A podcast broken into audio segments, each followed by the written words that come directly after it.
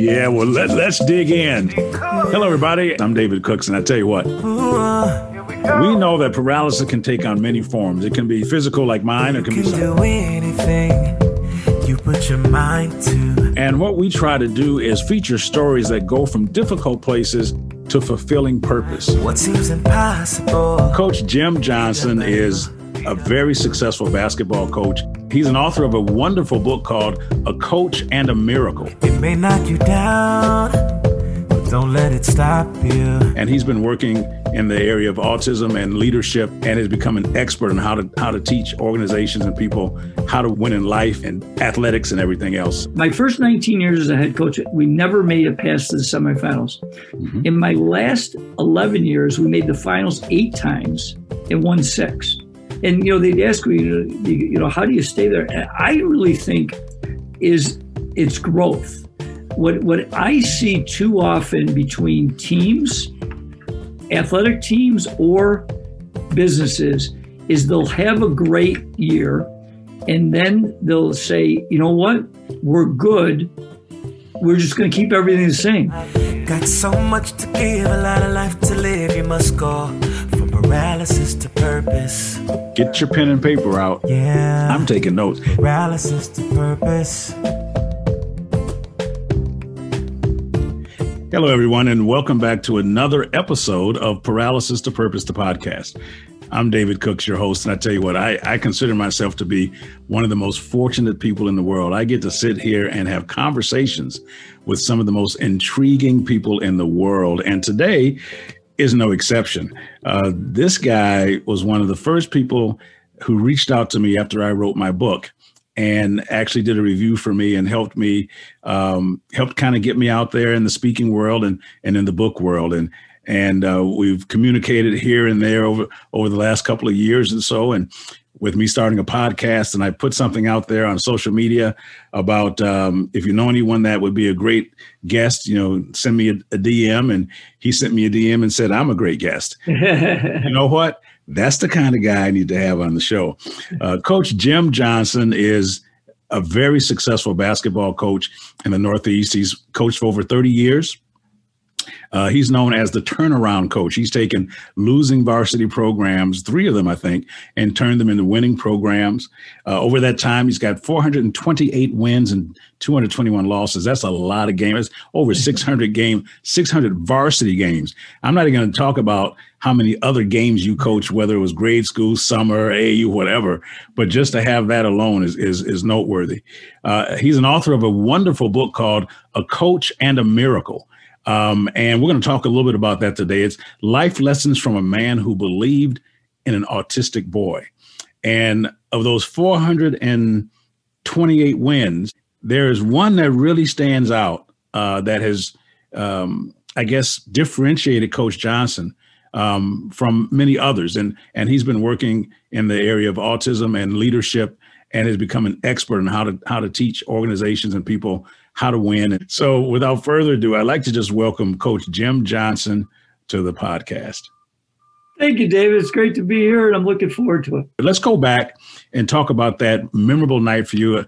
Was it 2006, I believe, is It when was, it was? 2006. Yes, yeah. So, uh, well, I uh, I'm going to take give you a really brief history of you know when I got into coaching, my dream was to come back and I live in a suburb of Rochester, New York, and I wanted to be a head coach in my hometown, which is Greece. So, I. Uh, I did. I so I was assistant in my hometown at a couple that We have four high schools in our town, and after only three years as assistant, I became a head coach at a school about 20 minutes from where I grew up. And they were in our league. And although the program wasn't in very good shape, I, I thought, you know, I was this Einstein of basketball. I was going to lead this team. Well, it wasn't very good from the outhouse to the penthouse.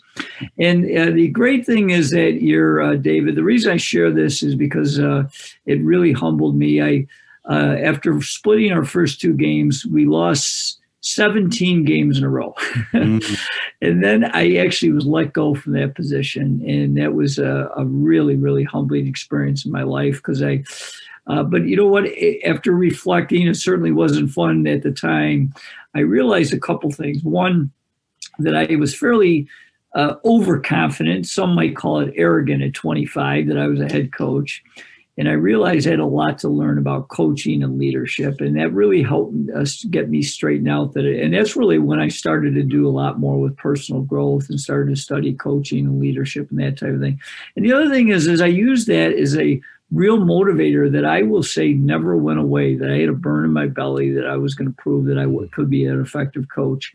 And so I reason I bet that then uh, actually, I got an, another job at a small school and actually turned the program around in two years. And then I got called back to my hometown and I became a head coach at one of my hometown schools. And uh, their program was in dire straits. They had, had one winning season in the last 10 years. They had won two games in the previous two seasons. So we had a lot of work to do. And uh, there, in our second year, we actually had a winning season. And I thought, oh my gosh, my magic touch, I'm good again. And then our third year, we plummeted down to a 2 and 19 record. Mm. And I realized that I, I, still had some real work to do as I was developing these leadership strategies. We did end up where we, our last three years, we had uh, three of the best years in the school. And then I took another job at uh, our sister school because I always thought that was the best job for a lot of reasons. I won't delve into it. Mm-hmm. And there we had uh, their program had, had, a losing season before we took over, but they had had some uh, real success. They had won a state championship. They had a, a professional player named John Wallace play for them. Oh, okay. and, and, actually, I coached uh, his younger brother. So, uh, although John, the uh, the one that went to the NBA, his younger brother, I thought was going to be uh, a terrific like him. And he was about five eight in sixth grade, and he ended up being five ten instead of six nine like his mm. older brother. So that changed things a little bit. that changes things a little bit. So, anyways, well, we we we won right away at Athena, uh, the school I finished at. But I hit a kind of my four minute mile obstacle is that we kept losing our postseason tournament. Uh, the school before Greece Olympia, we had gotten to the semifinals three times. Then in my first seven years, although we had winning records, we won uh, a couple division titles. We again didn't even get to the semis. So finally, my eighth year, we got to the semis, and then the next year, to lead you into your question, a young man come into our program. His name was Jason McElwain, and uh, I actually tagged him the nickname J Mac because he I couldn't pronounce his last name. so uh, coaches coaches do that stuff all the time. I I had yes, I won't even go into the names that guys would be like, who are you talking to? I'm like you. The, the, the, only good news is I set it up uh, when I told him that I, I thought we should call you JMac. Um, at that point, Syracuse had a player named Gerry McNamara who played on the national championship team. And I yes. said, well, Syracuse can have GMAC, Athena can have JMac. And, and he liked it. He bought into it. So, uh, so anyways, JMac was on the autism spectrum. And this was back in 2003. So I didn't really didn't know that much about autism. I mean, we had some students, but it wasn't, you know, the information was still a lot unknown. Yeah. And Jason was what they consider high functioning, but you know, he definitely had his challenges. He was learning disabled as well. And he tries out for a JV team and he doesn't make it a team. And I got to give a lot of credit to my JV coach because he came to me and he said, Coach, Jason's not a good player, and he was very small in stature. He was probably five six, maybe hundred pounds soaking wet.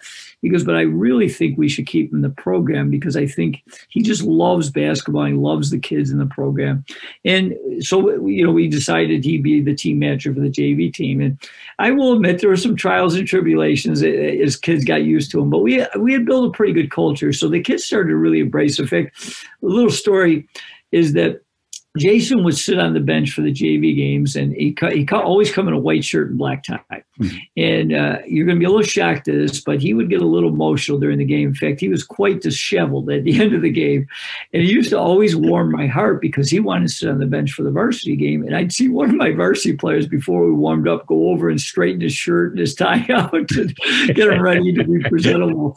Uh, so he, uh, you know, he sat on the bench, and uh, that year we actually got to the semifinals now for a second time in a row at Athena five times in my career, and we lost again.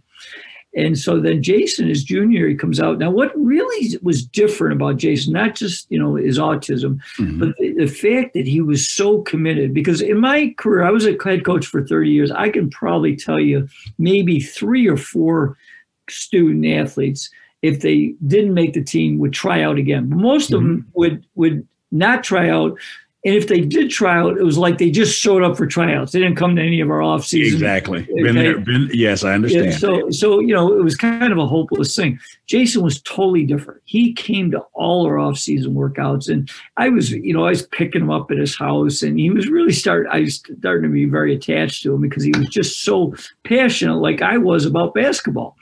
So he's junior. He tries out for the team, and uh, you know, we had a good program, so I knew he, he you know, he was going to have trouble making it. But so I offered him the team manager's job, and he quickly embraced it. In fact, it was funny in our first team meeting, he raises his hand. He says, "Coach, can I say something to the team?" I said, "Sure."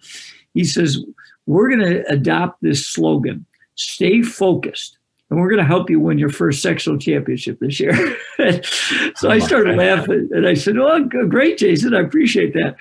So uh, we, again, we have another good season as junior year. We get to the semifinal now for the sixth time, and we lose at the buzzer to our crosstown rival, and we're just devastated. But Jason, I mean, his his resilience was just amazing because he like the next day he's in my office, Coach. When, when we start open gym again, I'm like, Jason, we just finished the season. Let's calm down there.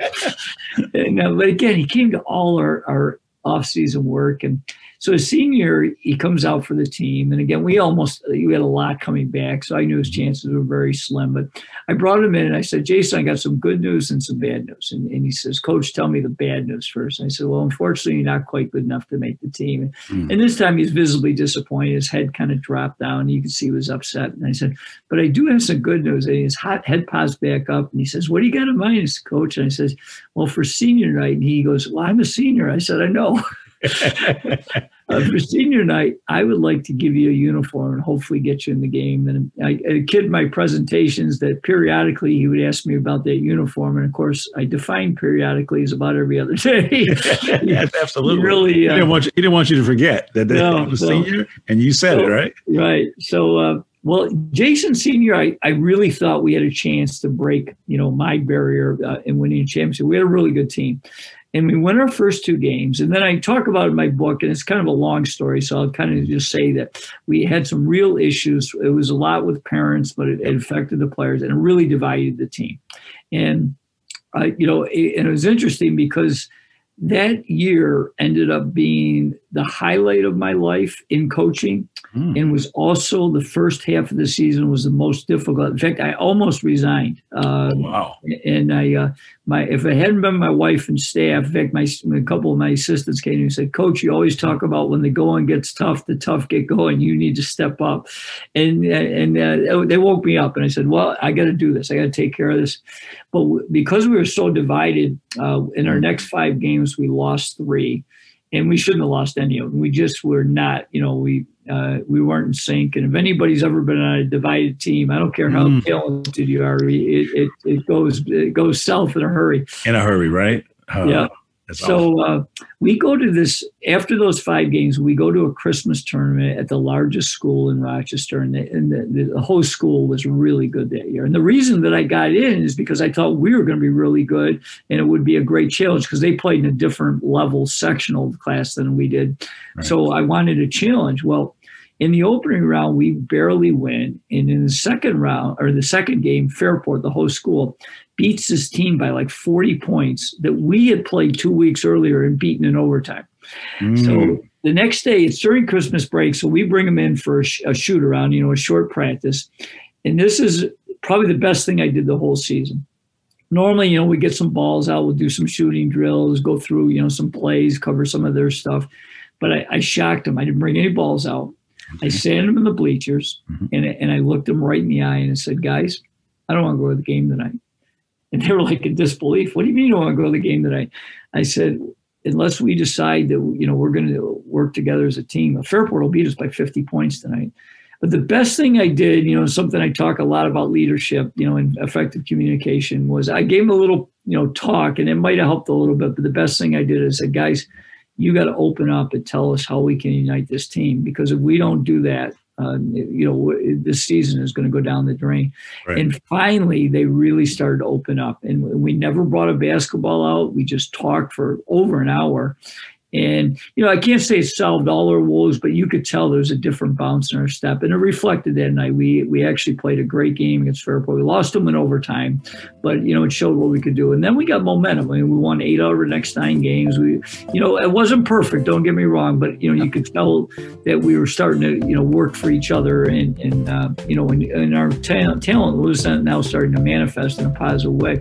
We hope you're enjoying Paralysis to Purpose, the podcast. Be sure to follow us on Facebook, Instagram, Twitter, and TikTok at Paralysis to Purpose for more updates. Also, check out David's website at davidcookspeaks.com to learn more about his mission and purchase his book, Getting Undressed From Paralysis to Purpose. Well, it goes into senior night. Senior night is February 15th. On the 13th, I give J Mac his first jersey, and there was a rumor going around school that he slept in it for two straight two straight nights.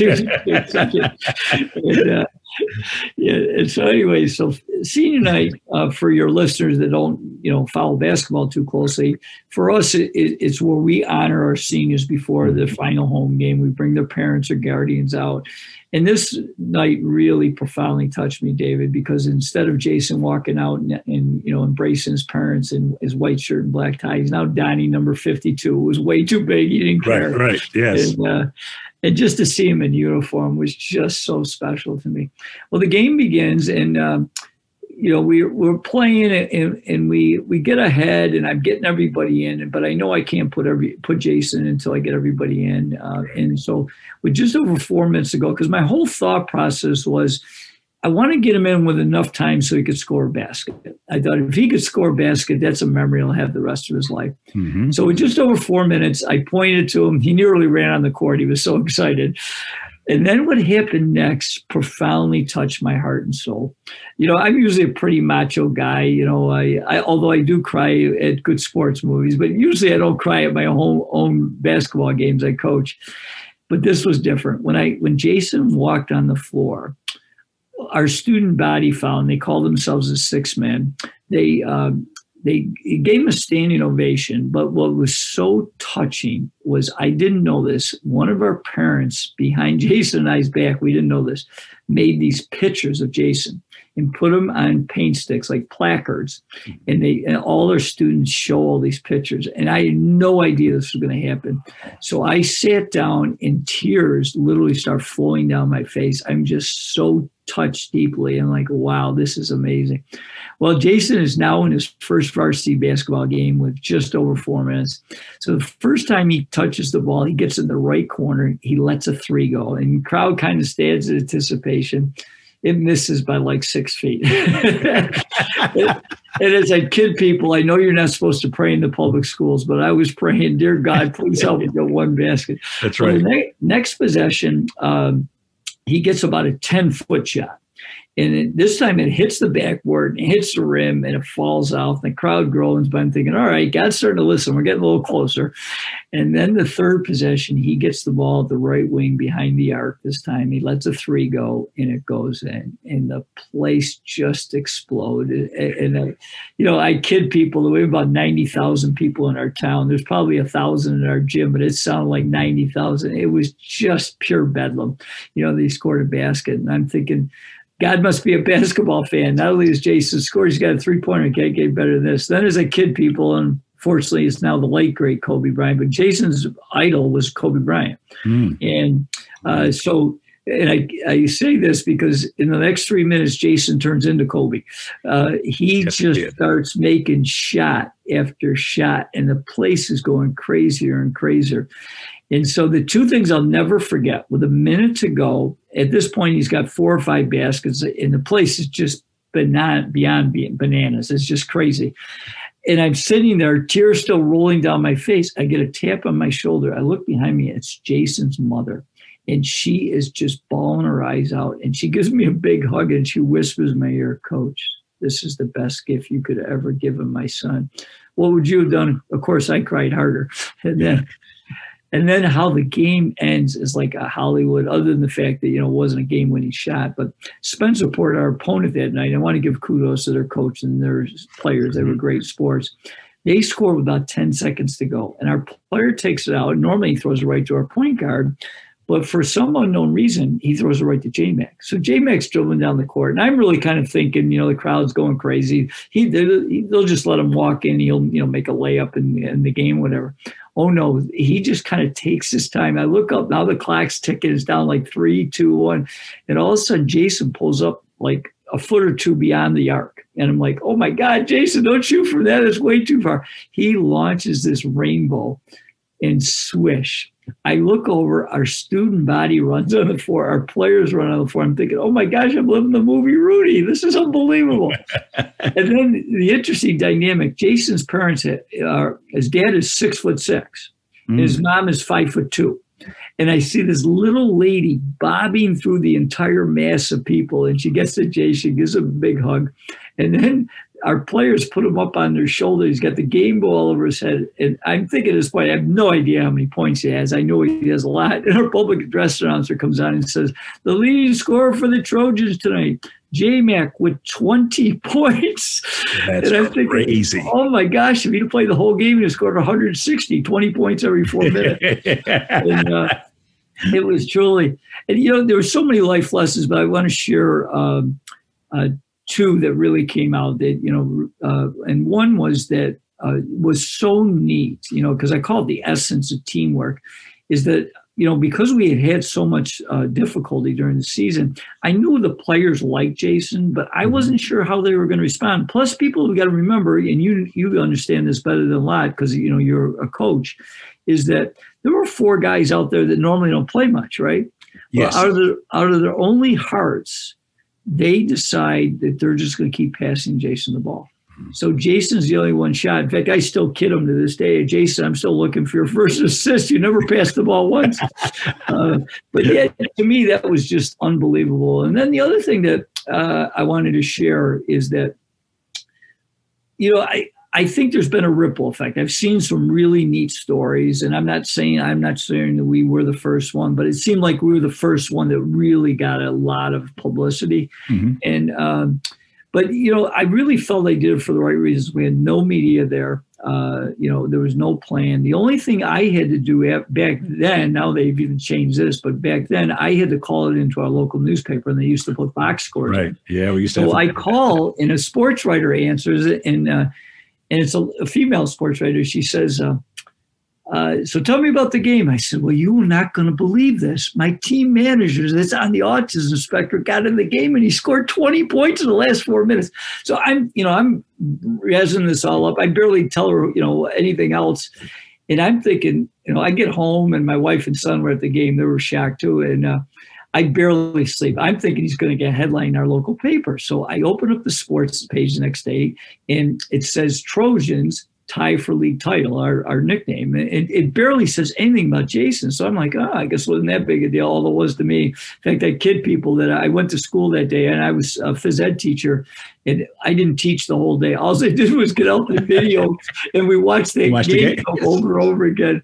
And I remember students come up and said, Coach, this is going to get at ESPN. I said, ESPN, and it would get a headline in our local newspaper. Well, the, actually, that's where I thought it would end because I would not have, um, you know, as much as it, it touched my heart deeper than any other experience I've ever had in coaching. It, you know, that's that wasn't my intent. I wasn't trying to get any publicity. What I didn't know is Jason's speech pathologist had worked with Jason for four years. He had never come to a game. I barely knew him. Mm-hmm. Uh, and, you know, he never come down to the gym or anything. He came to the game because Jason told him he might, you know, get in. And he was so touched that he actually called one of our local TV stations the next day and said, Coach, or uh, to them, he said, You've got to come and borrow the video from the coach. This is the best thing I've ever seen in sports. And they did. And I lent it and they showed it that night. And it got such a nice uh, local following that we had three local TV stations come in. And then one of our uh, sports directors called me that night and he says, Coach, this is amazing. Can you, do you mind if I send it out nationally? I said, no, it'd be fine. Well, we're going into our February break. Uh, our season had ended, but we're now we're going into postseason. And it's a quiet weekend. So I thought, you know, maybe send out, maybe didn't. I have no idea. I thought that was going to end. So Monday morning, because we didn't have school, I'm getting up uh, and I'm, we're having a morning practice and I'm just about to leave the house and the phone rings and it's CBS Evening News and they normally don't call the house. they don't. and I said, uh, they said, Coach, we heard about the game. We want to come in and do a story about it. Well, they did. And by the end of that week, mm-hmm. as we're preparing for the second tour, Thursday night we were on, you know, national news, CBS Evening News. The next day on Friday morning before practice, we were interviewed by CNN, Good Morning America, and ESPN, and uh, it was just from there and of course, now we're trying to prepare for this title, and, and yeah. the media attention is just out of control. I we were just, I mean, I would come home, you know, because that week we weren't in school, so you know, the school might have been getting calls, but they, you know, no one was there, right? So uh, my wife is going crazy, and, and uh, she told me she wouldn't pick up the phone again. but then, then she uh, she saw Oprah's show call, and she did pick it up for that. so, so Tuesday night when we come back as our semifinal game. And that's my big stumbling block, my four minute mile. I, you know, we've never won it. Yeah. And the, the, crazy part is uh, one of the things that I did, you know, well, I guess we'll talk a little bit about leadership, but is I was always big on leading by example, but I was doing a lot of reflecting, you know, losing all these times in the postseason tournament. And what I realized through all this is that during the postseason, I was a different coach, and unfortunately, a different coach in a negative way. I was putting so much pressure on myself that, of course, who else was I putting a lot of pressure on? My team. And as much as they badly wanted to win, they just, you know, they were playing tight, and, you know, and we were losing these close games. So I really decided, you know, that I had to change because I was, you know, not to say I didn't ever get emotional in game, but, you know, I was always more of a positive guy. You know, we can stay strong together, but not during the postseason. I was like this is Mr. Negative. Uh-huh. So I decided I got to be positive. So I, uh, uh, in the semifinals, we're up by 10 at halftime. I'm thinking, oh my God, we're going to break the barrier. We blow the entire lead. We're actually losing in the fourth quarter. And, uh, you know, but this time I was different. I really, I held my composure. I encouraged them. I said, we can do this. And they, and they responded and we actually came back and won the game. So we're going to the finals. And that was on Saturday night. And Saturday, now we play usually at a downtown arena. It's, it, you know, it's a decent size. It seats about 10,000. Mm-hmm. But basketball in our area, I mean, people like it, don't get me wrong, but it's not like, you know, over the top in some other, like a state. So, you know, for a championship game, usually we get three, four, sometimes 5,000. It would be like half full. We walk in the arena on Saturday night. And of course, we were getting so much of this following. It's sold out. We, there's over 10, it's just packed to the gills, you know. And so, uh, and I'll, I'll, never forget this because I walk in and with the team and Channel 8's there, and they said, "Coach, can we uh, interview?" And they asked me a few questions. Then they said, "Can we interview J Mac?" And I said, "Sure." So he's sitting in the first row. I was down on the floor, and I turned. I said, "J Mac." Channel 8 wants to interview you. He stands up. He says, Coach, it's time to get focused. No media interviews. I love it. I love it. so I think we're ready, right? First championship game I ever coached, we're down like 14 to 3 after four minutes. And I'm like, oh boy, that pregame speech didn't work. But again, David, I just did a much better job. I kept my cool. We kept, and so uh, to close the story, we end up tying the game with under two minutes to go. And then, you know, we, we, we had a shot clock back then. I think it was yeah. 35 seconds, maybe 45. I can't recall now. Time's going by me now. Mm-hmm. But uh, we got the ball late in the game, but we we couldn't hold it for the last shot because of the shot clock. So we got ran it down to about 15 seconds, and my point guard penetrated in with tie game. He, th- throws it out. Now here's the irony throws out to one of our guards. His, his, name was Steve Kerr, not the guy that's the Golden State coach, but uh, another Steve Kerr. And Steve makes a uh, three pointer. And uh, uh, so we're up three. Our player, or they come down, flying down. They fog up a three. Doesn't go in. I'm kind of standing. All of a sudden, I get tackled by my JV coach. We we have won the championship. Um, you know, because we are still getting a lot of publicity. We we lost in the state tournament, so that ended the season in the next game. But um, was one was four months later. J Mac is now at the ESPYS. He's up for the greatest sports moment of the year, mm-hmm. and one of the four finalists with him is his idol, Kobe Bryant. Kobe had scored 81 points in an NBA game that year and J Mac beat him out for the ESPY. We'll get back to David's conversation with Coach Jim Johnson on Paralysis to Purpose, the podcast, in just a minute. But first, here's a sample from David's audiobook, Getting Undressed From Paralysis to Purpose. In Chapter 12, David recalls how the thrill of coaching varsity and AAU basketball made him realize he couldn't remain in corporate America. He needed to make a career change. He needed to pursue his passion despite the sacrifices that might be required. I left GE Capital in May of 1995 and received a generous severance package that included access to an office and phone to assist in my job search. After a rocky last chapter, this was an amicable ending. Later that month, I had my first job interview for a job I never applied for. The University of the Pacific in Stockton, California, invited me out west to interview for a vacant assistant coaching position. How they knew of me remains a mystery. Their head coach, Bob Thomason, the coaching staff, the players, and the university officials made me feel right at home. They were comfortable with me as a person and a coach, wheelchair and all. When they offered me the job, I did cartwheels on the inside, unable to believe my fortune once again. I couldn't believe a Division 1 basketball program was interested in me. I understood how difficult it was to get into college coaching and never thought I'd ever get that opportunity.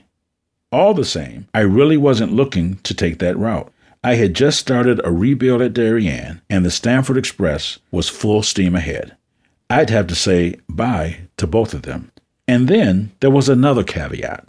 The NCAA had placed a cap of a $10,000 salary for the position I was offered. When I left corporate America, I assumed I'd be taking a pay cut, but all the way down to $10,000? In Stockton, California, which had a higher cost of living, would I be able to support myself? It couldn't be about the money. This was yet another crossroads, another question about how much I'd be willing to sacrifice to pursue my passion. That's David Cooks narrating his book, Getting Undressed From Paralysis to Purpose. It's now available to purchase from Audible and Apple's audiobook store.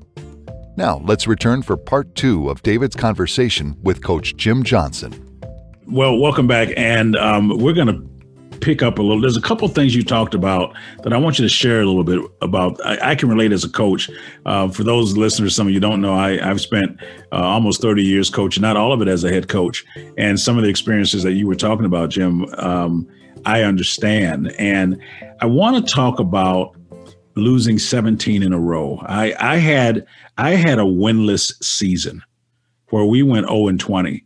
And mm-hmm. for me, it was probably one of the most rewarding from a professional development standpoint um, out of all the years that I coached, because I learned a lot of things about how to keep things afloat and how to, you know, keep guys motivated and stuff like that. Can you talk a little bit about how, what you learned um, during that during those losses? Because I I think that we don't, um, in general, embrace the process. Mm-hmm. This was part of your process to getting to finally, you know, starting to win these things. So could you share right. a little bit about that? Yeah, so you know, that's a great question because uh, certainly when I was going through it, I wasn't looking for life lessons. and uh, what really helped me immensely, I remember a uh, a wrestling coach, the head wrestling coach, come in and watch a, a few minutes of one of my practices. Mm-hmm. And uh, he said something that at the time I didn't agree, but he was so right. Mm. He told me, he said, Coach, your players aren't very good, which I knew. and he said, but you know what?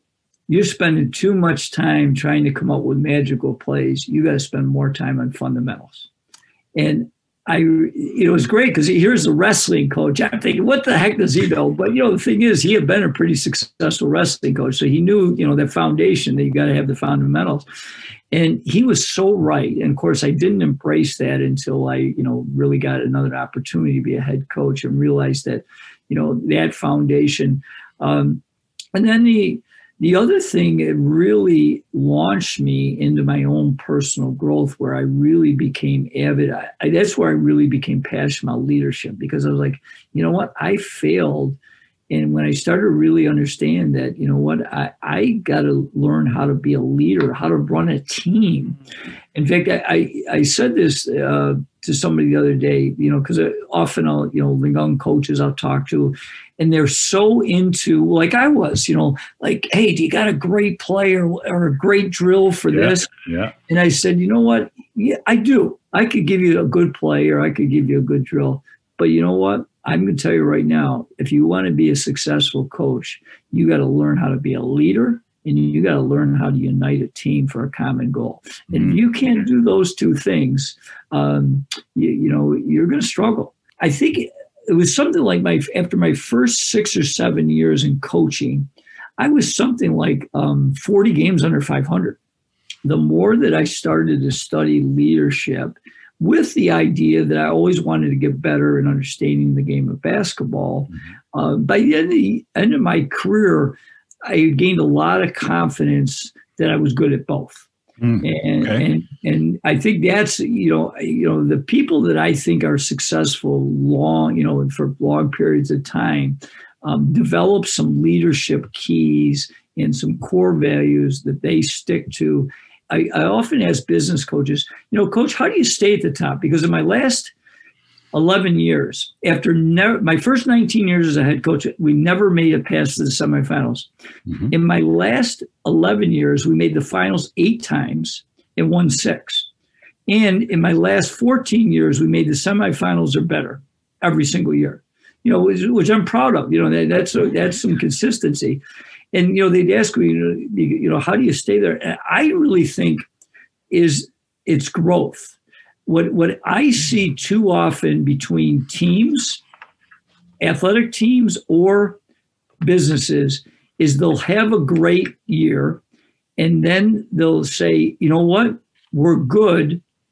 We're just going to keep everything the same, mm-hmm. and that's a that's to me that's a recipe for disaster. Could you just talk a little bit about talent? Um, because I think sometimes, and you you you referred to it earlier that you know, co- coaches are essential and important for leading and things, but if you don't have talent, you know, you, you, and and you stuck with it those first seven years, being forty games under under uh, five hundred. You didn't become a good coach you are all you already have begun to put the things in place to be a good coach. What happens when you step up the players when you step up your team? Because in the in the business world i think that becomes a very important component as you put your team together in corp in, in your business. You know you've got to have some talent. What role does talent play in making great coaches? I'm going to answer that with a couple of ideas. So, first of all, uh, I think anyone that tells you that talent's not important is what I call a liar. Okay, so uh, you you definitely need talent, but here's I think this is a separator again from good to greatness. Is the leaders, the coaches, the business leader, whatever it is, understand that they're looking to attract people that have talent in their particular thing. In my case, obviously, basketball, Mhm. but also they had some keys of the type of person they wanted on their team. I'll give you what we were looking at. We wanted people that were growers. We wanted people that uh, had enthusiasm and loved the game of basketball. Okay, so that was one of the things that I was really looking for because I spent a lot of time, spent a lot of time with my assistants talking about younger kids in our program. Do they love the game? You know, the passion for the game. Because if they love the game, there, there's very good chance they're going to get better. Number two is are they we guys or are they me guys? Okay. Mhm. And, and you know, we were looking at the we guys is is something that we're going to do it. And the third thing is a combination of humility and the ability to care about others. And so those are the things that really help me as a coach because uh, as I said, you know, I was always looking to get talented players. We need talented players, but we also wanted to embrace are they going to keep getting better? You you told the story about your, your team that was divided, and it reminded me of uh, the best year that I had at Market High School was a year where we were three and five, and we couldn't figure out what was going on, and we went into a room and closed the door, and no basketballs, and and I began to ask questions like, "What can we do? What's wrong?" And the same kind of thing occurred where all of a sudden uh, there were things I needed to do that I didn't that I thought I was doing. There were things that they needed to do.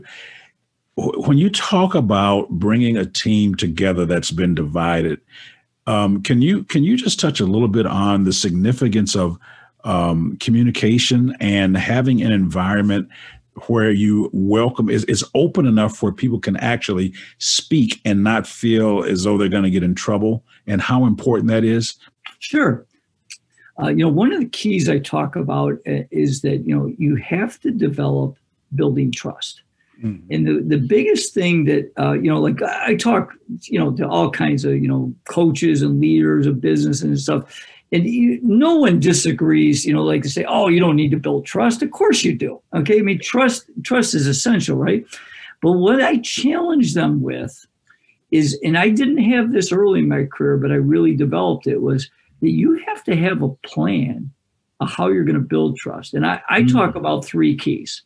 And, and, you brought up a couple of little things so I'll, I'll share with you. So the three keys we talked about is that we had to align our actions and words. We had to be consistent. So mm. that, that was number one. Mm. Number two is that we had to be willing to tell the truth and be willing to be vulnerable. And one of the things that I got much better on is the fact that I was going to uh, admit when I made a mistake. Yeah. And I would do it publicly. If I screwed up, I would tell them, you know what, guys, eh, my mistake, I apologize. Or, you know, if I did something that I really shouldn't have done to a player, you know, I'd meet with them one on one and and tell them because you know obviously in building a successful team with trust, you got to build relationships, and if you, wow. if you don't do that, then you're going to struggle. So so so, so I, I, want to say so sure. coaches coaches actually make mistakes. it's, it's, it's, when did when did that start? yeah, yeah. That, uh, because you know what? Because I think sometimes people don't understand that we're growing and learning at the same time. And yes. then coaches sometimes don't think that it's their place to not uh, it, it it doesn't it, it's a it's a sign of weakness to yeah. show that you you you messed something up. Right. And I I couldn't and, and I, sorry I interrupted you, but it was such no, a great point. Good. It was one of those things I used to tell the guys the same thing. You know what? I messed that up. I called yeah. the wrong play, or I put the, I put the wrong right. person in the wrong spot, and that was my fault. And I will tell you that that built built such a different kind of rapport and relationship with the players. They knew I was in control. They right. knew I was the coach, yeah. but something happened when they saw my humanity.